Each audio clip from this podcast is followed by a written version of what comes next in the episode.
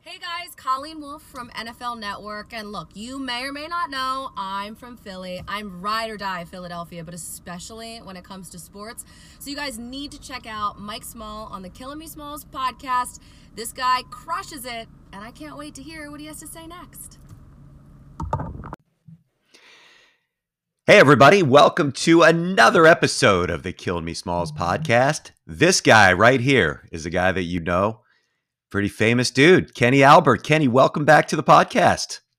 Great to be with you, Mike. It's ironic, uh, as we were chatting before the podcast started, uh, the last interview we did was in early March 2020 during my last road trip prior yep. to the pause of the NHL and the NBA season. And it's hard to believe that's almost a year ago you and I talked at the uh, Sixers Knicks game, and then the next day you headed on that road trip, and then all hell broke loose. It's amazing uh, what's happened. What it what is, you know, it's funny. I watch a lot of these. Uh, obviously, watching sports is the uh, is the only thing we can do that's interesting. You know, we went several weeks without being able to do that, but when I watch people in your job, I think about you know everybody thinks about how the players play without fans what about what about announcing a game when nobody's there, or or maybe there have been times when you weren't even there?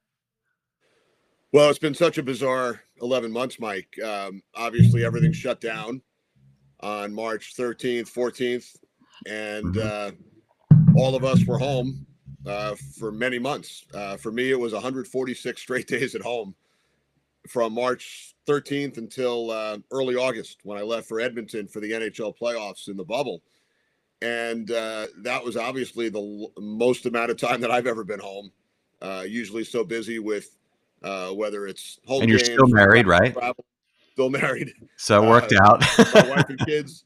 You know, we spent more time together during that stretch than we ever have. My yeah. kids are 18 and 21, similar age to yours, and yep. Uh, we had never spent that much time together. So we would have dinner at home every night. We would watch movies and TV shows, and uh, again, it was really such a surreal time. And then the NHL started up again, as you know, in early August. Mm-hmm. And I worked for about a week uh, locally out of studios, calling games off monitors. Uh, the New York Rangers, I do their radio, so they were in the playoffs against Carolina for three games. I worked some NBC hockey games out of Stamford, Connecticut, out of the studio. So that was different, calling games off TV monitors, really for the first time.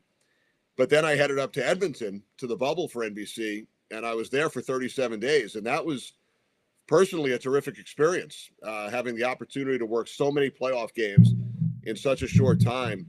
Uh, it was the first time on an airplane in months. So I flew to Edmonton, and as per the uh, NHL and Canadian government protocols, uh, I quarantined for four days in a hotel room when I arrived, as everybody else did. And uh, watched a lot of hockey on TV. Fortunately, there were games going on from 10 in the morning until midnight. So I was able to watch games, uh, spend a lot of time on the phone, on FaceTime, on the computer, getting work done, reading, watching movies and TV shows. Uh, so a four day quarantine. And then for the next 32 or 33 days, I was calling uh, one, two, or even three games a day. I think it was a total of 34 games in Edmonton in the bubble. So that was certainly a unique experience. I don't think people understand how hard that is. I mean, it's it's pretty tiring to call a you know a two and a half three hour game, and then to have to do that two or three times in a day. That's that had to take a lot out of you. You know, I think the adrenaline carried us through for the most part. Uh, there were two three game days, and that was just so much fun. When else do you get the opportunity to call three NHL playoff games in one day? Um, the, as far as the you know the, the tiring aspect of it. The good thing is we weren't traveling. We were in the same hotel. There were no right. flights, so you didn't have that uh, aspect of it. You weren't getting up early to take flights from city to city. You were in one place uh, for 37 days. And by the bubble, what I mean is there was a large fence about 10 feet high surrounding the two hotels where the teams, the staff, the broadcasters were all staying, and the arena and you could not leave that area. Um, except they had bus, uh, they had a bus every day back and forth. If you wanted to go to the CFL football stadium to get some exercise, that was considered part of the bubble because it was a secure bus for only folks inside the bubble. They would literally drive inside the stadium, and the only people allowed in were those of us in the bubble. They had security, so um, I did that once. I kicked the soccer ball around, threw a football, did some laps. Some other people, you know, ran and walked up the steps uh, multiple times. So it was good to get some fresh air and get outside. But um, it was great. I was there through the conference final, Western Conference final. Then came back home in early September, and it was on to the NFL. And we did travel uh, with the NFL on Fox every weekend. Uh, mm-hmm. I did have a couple of local games involving the Jets or the Giants. Drove to Washington a few times, but everything else was was uh, flights on a Friday and returning home on a Sunday. And I think the airlines and hotels did a great job. Uh, Delta, for example, left every other seat open so you weren't next to somebody else. Everybody wore the masks. The hotels were pretty empty. Now, working the games, uh, the preparation was a lot different. Uh, we did not go to practices. We did not meet with players and coaches in person. We did that over Zoom, which I thought went pretty well. Yeah, you know uh, what? How how much of a difference does that make? Honestly, I mean, you know, I, I've always felt that it's better in person when you're with someone in a room.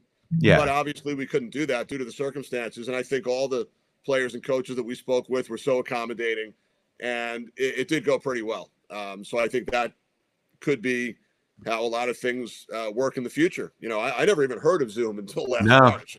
Now, yeah, I wish we bought the stock a year ago, right? Now I have I had a new partner this past year, Jonathan Vilma, my broadcast partner on mm-hmm. Fox. So we never actually met until our first weekend together down in Atlanta. We had had some Zoom calls amongst our crew. We actually did a rehearsal game, a practice game via Zoom, believe it or not. We were all in different locations. And we met for the first time in Atlanta when we got together to do that first game. And in normal times, from Friday morning until Sunday, you're with your crew, your color analyst, your sideline reporter, your producer, director, the other production folks, pretty much the entire weekend. You're at practice on Friday. Mm-hmm. You go to lunch together. You have dinner together. You're in the hotel. On Saturday, you have lunch and dinner, and, and you go to a, a meeting with the visiting team at their hotel. But we didn't do any of that this year. You know, we, we had to keep our distance and stay to ourselves. So a lot of our communication was on the phone, via email, text, Zoom, etc. Uh, we would get together on Saturday for a, a socially distanced production meeting in the hotel and that was it. And then, as opposed to normal times where we would all pile into one car to go to the stadium or to the airport after the game, we all rented our own cars. We traveled separately. Uh, once we arrived at the stadium and went up to the broadcast booth, that was really the only place we can go. We weren't allowed to go to the field to congregate and schmooze with others. We had to go right to the broadcast booth. There were only six or seven people in the booth, all spread out. We had plexiglass between us. Mm-hmm. And then calling games in in mostly empty stadiums. I had done it in Edmonton during the hockey playoffs, so I had a little bit of experience. Um, we had some fans in certain cities. We did two Steelers games, so they had 5,000 fans at each game. We actually did the Cowboys Eagles game week 16, and I think they had 30,000 in Dallas for that game. Um, but there were other games with empty stadiums. So, as a broadcaster, I really had to remind myself to keep up the energy and enthusiasm we had some piped in crowd noise, but it's not the same as when you have 70,000 people in the stadium. And yeah. then once hockey and basketball started up in late December, early January, I'm working home games uh, for the Rangers and, and certain games for the Knicks at Madison Square Garden in an empty arena.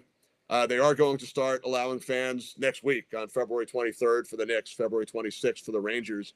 And then the away games we've worked out of the studio uh, at MSG and at the radio studio. So that's all. So what is that like? I mean, you know, we've all, you know, we've all sat in front of our televisions thinking we can do play by play, but you know, I, and I watch some of the local broadcasts here, and and I, I think they do a pretty good job. You know, sometimes it, it's like they're a beat late for certain things, or um, but it's it's all in all pretty good. What what is that like to to well, do a game? You know, it, it, brought a lot of us back to our childhood, Mike, when right to call games off off television. I think for the not just childhood. Is it bad that I still do that in my fifties? There you go. I'm sure nah. many others do as well. um, I think we we as broadcasters know the difference if you're not in the building, if you're doing it off a monitor. I think the average viewer, aside from maybe noticing a little bit of a delay at times, might not notice that it's that much different than if we were in the building. The viewers might not realize we're not in the building, aside from when we mention it. I think you're right. Um, I think you're right. I think they've done a really good job. I think for the most part, I think for the most part, everyone has done a great job. Um, you know, for me as a play-by-play broadcaster, if I'm working a hockey game off a monitor, you won't necessarily see every penalty that takes place, for example, away from the play. Yeah. It might take two or three seconds to realize that the referee has his arm up. He might not be in the shot on your monitor that you're looking at. And I've noticed in basketball too, uh, they sometimes the the play by play announcers sometimes struggle with you know who the fouls on. Exactly. You can't really see him go 22 right. or 21 right. or whatever. that, that, was my next thought. The yeah. Foul, if there's a technical foul called, um, if you're at the game, you could you're a lot closer and you could see the numbers yeah. like you said. So I think that's been in basketball. Uh, uh, that's been the one thing that might take a few extra seconds the foul or a technical foul or something else rules wise that's going on. Now the official after all, all, those weeks that we went without sports i mean i think you know people would be nitpicky to complain about that. Right. I think i feel like as a play-by-play broadcaster i could probably do if i had to put a number on it 85% of the job that i would do if i were at the game if i were actually calling it in person. There there are definitely things that you miss uh, mm-hmm. You don't have that crowd and the energy. And in hockey, for example, you won't necessarily see the line changes when the players come onto the ice. Um, you know, in basketball, usually you'll see the substitutions because it's during a dead ball, so they'll show the players coming into the game. But the other thing, I give the production folks a lot of credit because uh, they're not traveling either in the NBA or NHL. So the producer, the director, the graphics folks, the replay folks, they're back in the home city taking a feed from the home team's uh, telecast. So it's a lot more challenging for the production folks as well. Um, but again, we'll all get through it. Hopefully by next season, we're back to normal, calling every game in the arena. But uh, my opinion is it's great that the, the leagues are playing. Uh, football got through an entire season. Baseball got through with a couple of uh, blips here and there.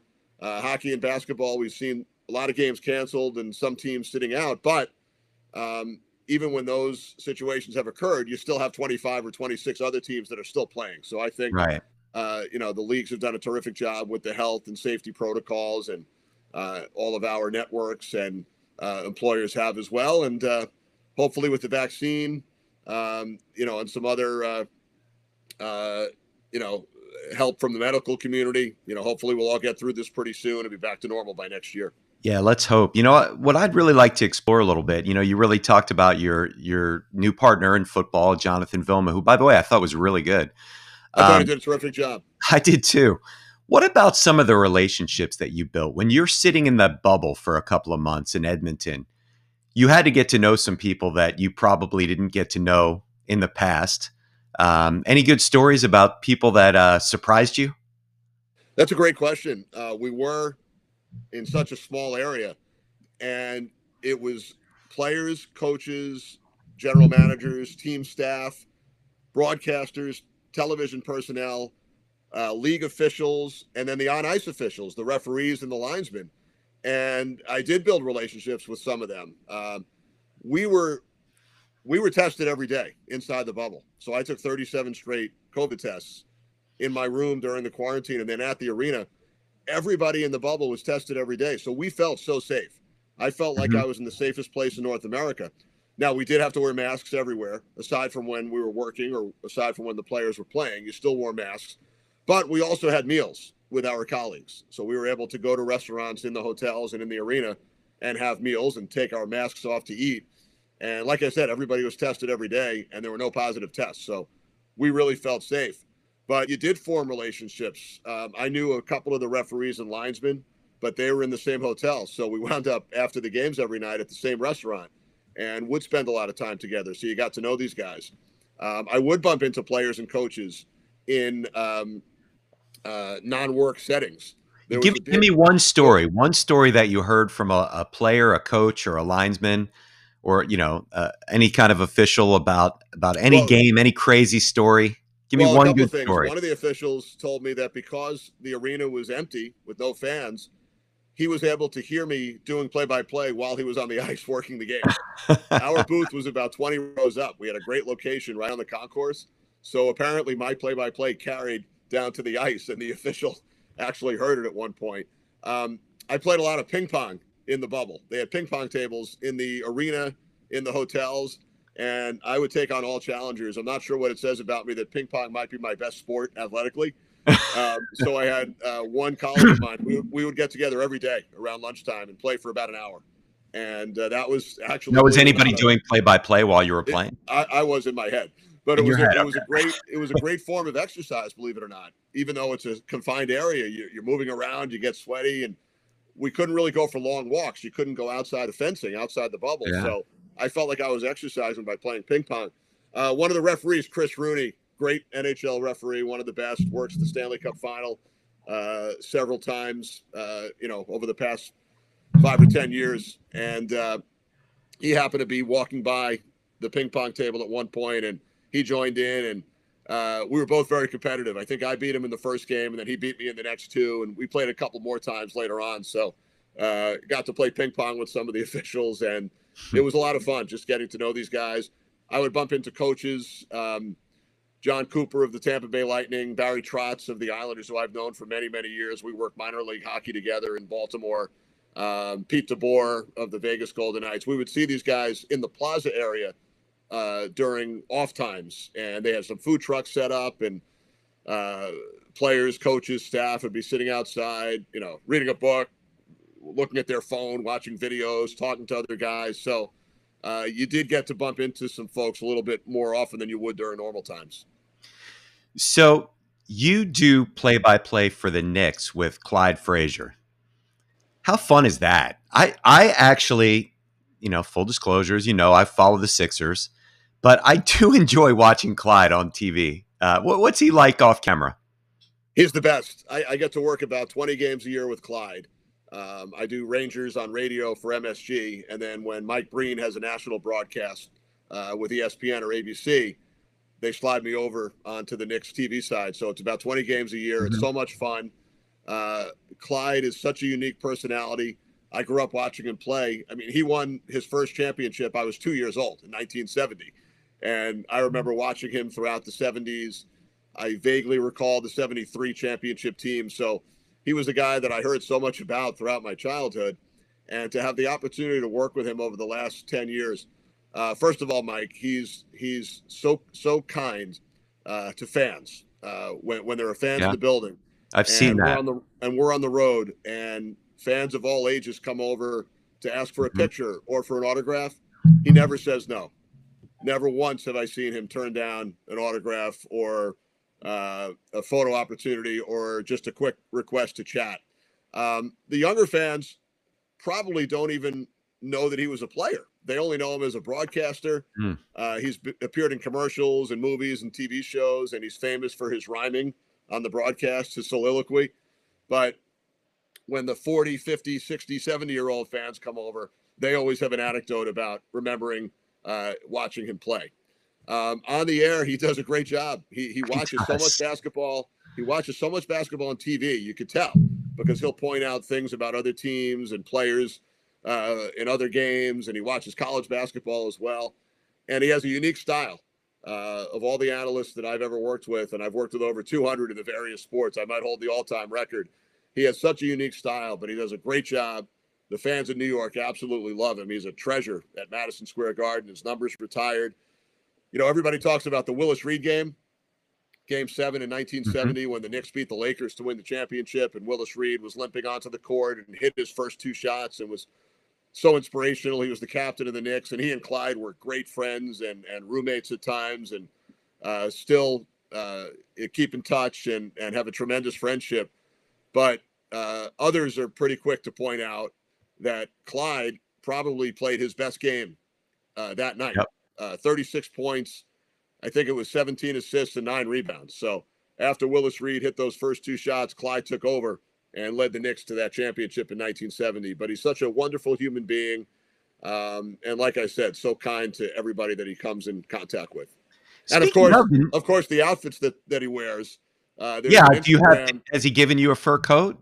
Uh, he, you have a fedora or anything that you uh, sport? There, there's an Instagram account, Clyde So Fly, on Instagram and Twitter, where this gentleman posts pictures every broadcast off the television screen of whatever outfit Clyde is wearing, and he gives him a grade from A plus all the way down to C or D, depending on the outfit every night. But you didn't answer my question. Do you have a fedora or a fur coat that, that I, I do not? Worn? I do not have. You know, okay. I, I've always joked when we do our opening segment before the games, I could be wearing a t-shirt and shorts, and nobody would know. Nobody's looking. They're all, yeah. they're all looking at Clyde. Nobody's looking at me.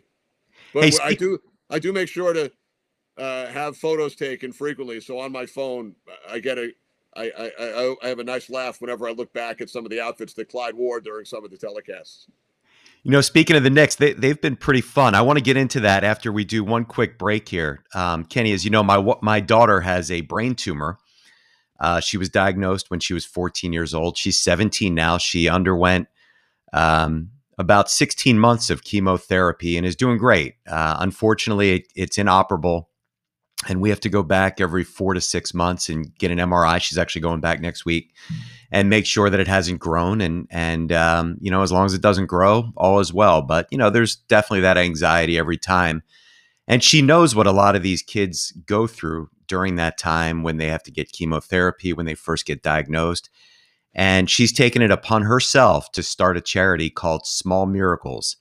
And it's now been designated with a 501c3 and you can donate to it. She's raised over $30,000 in the last year and has given, you know, gift bags to the children at the Children's Hospital of Philadelphia that are diagnosed and on chemotherapy. And her new mission is to get these kids iPads and we're going back next Wednesday with a shipment of iPads for the, some of the money she's raised.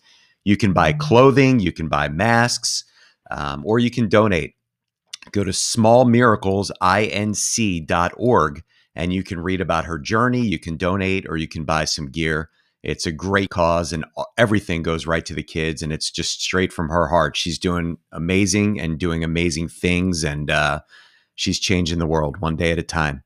So getting back to you, the Knicks are kind of fun all of a sudden. I tell you, Julius Randle has an all star case. Um, it's a shame that the Garden fans aren't there to see Quickley. They would love him. Uh, what do you think about some of the juice coming back to the Knicks? Well, first of all, before I get to the Knicks, uh, I want to send your daughter the best, and glad to hear she's doing well, and and she's doing great things uh, as far as the charity works. So uh, yeah, continued success with that, and uh, hope to meet her next time I get to a game down in Philadelphia once the fans are allowed back in. Yeah, I'll but bring her so, Knicks, so, you can meet her for sure. Great. She comes to a few and games you know with me a year.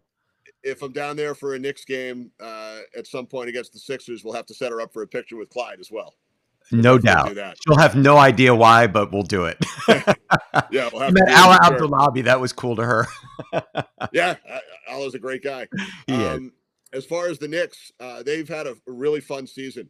Uh, they have a record of 14 and 16 as we tape this uh, podcast. Mm-hmm. Uh, Tom Thibodeau's done a tremendous job. Change the uh, culture.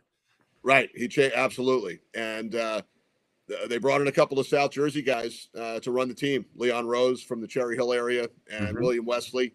And they have a long standing relationship with Tom Thibodeau. And they've done an outstanding job. you mentioned Julius Randle. He's definitely had an all star season. Amazing Looks I like loved him out player. of college, and you really see yeah. him developing. Looks like a different player. Uh, Kenny Payne is one of the assistant coaches who worked with John Calipari at Kentucky mm-hmm. when Julius Randle was there. And the Knicks have four players from Kentucky on their roster. And uh, Kenny Payne has gotten a lot of credit for the work that he's done with Julius Randle. Uh, you mentioned Immanuel Quickley, the rookie out of Kentucky. Yep. Uh, picked with the 25th selection in the first round. The Knicks had two picks. Uh, Obi Toppin was their first round pick out of Dayton.